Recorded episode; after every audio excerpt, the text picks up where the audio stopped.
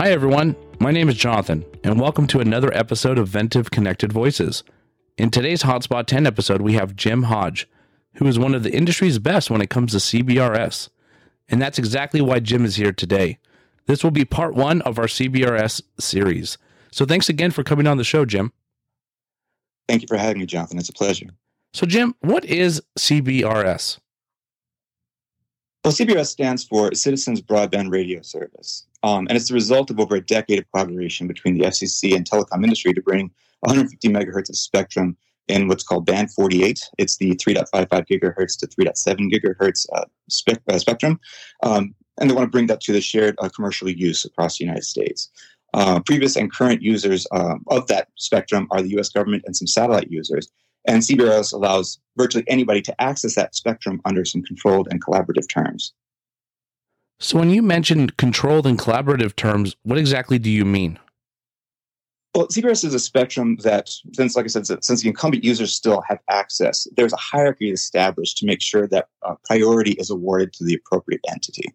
So, if the government wants to use the spectrum, they want to make sure that all of the other tiers uh, give that leeway not to jam the, the, the, the government or the incumbents that are going to be using it. So, what's what happens is there's something called the SAS. It's a spectrum access system, and it uh, determines who can use the CBRS channels based in priority. Uh, a citizen's broadband radio service device, they're known as CBSDs, they make a request directly to a SAS to access the spectrum, and the SAS determines what radios are on the network and how much spectrum is available. And they base that priority based on uh, government use or incumbent use to make sure that there isn't any conflict or, or jamming going on. Okay, so when it comes to priority access, what, what determines the priority access? Well, the, this, the priority access is set up in three tiers. And the, the first access uh, is government and incumbent users, and nothing is allowed to interfere with those users. Uh, the second and third priorities, they are actually used for allocation. So the second priority is known as the priority access license, that's known as the PAL. And the third is general access.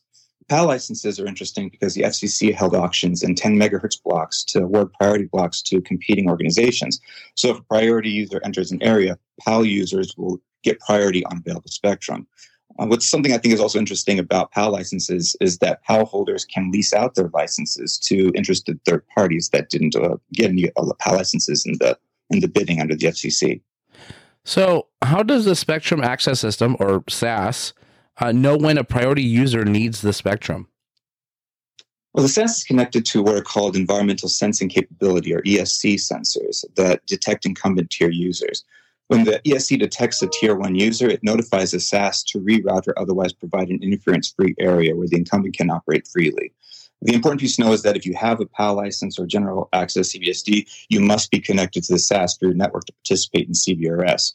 An example of this would be if you're on the coast and a Navy ship enters the area and they're using radar or whatever devices that are using the CBRS spectrum, the ESC will detect that that user is entering the area, that priority user, and then it will tell all the other radios to reroute traffic or otherwise stop transmitting to make sure they're not jamming.